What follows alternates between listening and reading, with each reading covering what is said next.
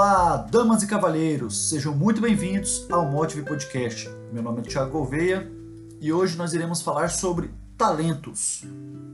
Ontem a liturgia da igreja nos apresentou no Evangelho a parábola dos talentos.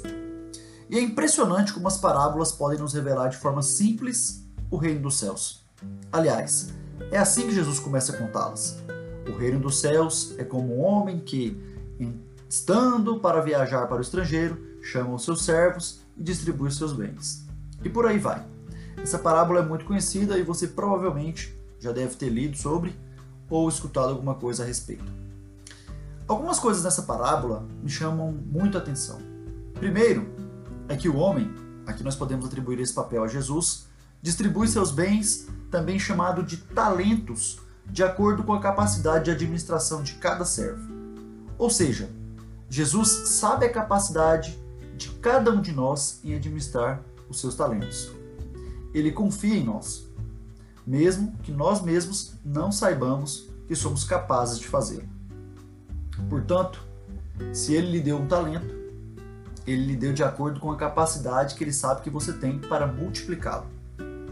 Uma coisa importante de esclarecermos é que essa parábola não é a respeito de bens materiais. Aliás, em se tratando de parábolas de Jesus, ele nunca está falando sobre coisas terrenas ou materiais.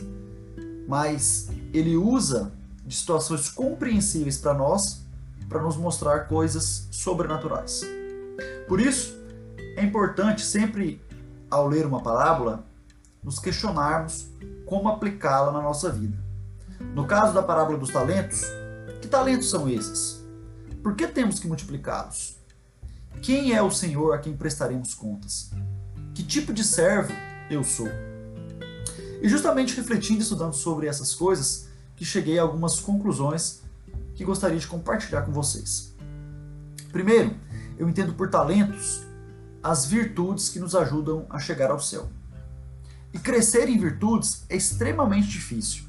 É o que nós chamamos de caminho de santidade. E todos nós somos chamados a ser santo. Mas eu vou pegar aqui apenas uma das virtudes para ficar mais fácil a compreensão. Vamos usar a caridade, mais conhecida como amor. E façamos o seguinte exercício: nós usaremos a palavra amor no lugar de talento. A parábola fala que aquele servo que recebeu cinco porções de amor logo se pôs a trabalhar e multiplicar aquele bem que recebeu. Ou seja, com o amor que ele foi amado, ele se pôs a amar. E amar é trabalhoso, é doloroso, exige muito de nós. Mas nós precisamos nos lembrar que nós fomos amados primeiro. O servo que recebeu duas porções também agiu da mesma forma. E grato pelo amor que foi amado, também amou. Já o servo que recebeu uma porção, na hora de prestar a conta, foi chamado de servo mau e preguiçoso, porque ele enterrou o amor que ele recebeu. Mas por que o Senhor chamou de mau e preguiçoso? Preguiçoso porque ao invés de se pôr a trabalhar e cumprir as exigências do amor, ele preferiu fazer nada com o amor que ele recebeu. Ele enterrou. Geralmente quem age assim são as pessoas que buscam o prazer e fogem da dor. Amar dói, como eu já disse. O amor é exigente, mas sem amor nada vale a pena. Como disse São Paulo em sua carta aos Coríntios, ainda que eu fale a língua dos homens e dos anjos, se eu não tiver amor, serei como um sino que ressoa ou como um prato que retina. Ainda que eu tenha o dom da profecia e saiba todos os mistérios e todo o conhecimento e tenha a fé capaz de mover montanhas, se não tiver amor, eu nada serei. Ainda que eu dê aos pobres tudo o que possuo e entregue meu corpo para ser queimado, se eu não tiver amor, nada disso me valerá. Se a intenção que te move não é o amor, você não terá proveito nenhum daquilo que produz. Por exemplo, o Motive é um instrumento de evangelização que pode estar fazendo bem a vários de vocês que escutam. Mas se eu não fizer por amor a Deus e por cada um de vocês, de nada vale. Será um talento enterrado. O servo enterra o amor por preguiça de amar. E ao enterrar o amor, se torna mal, por não perceber o amor com que foi amado.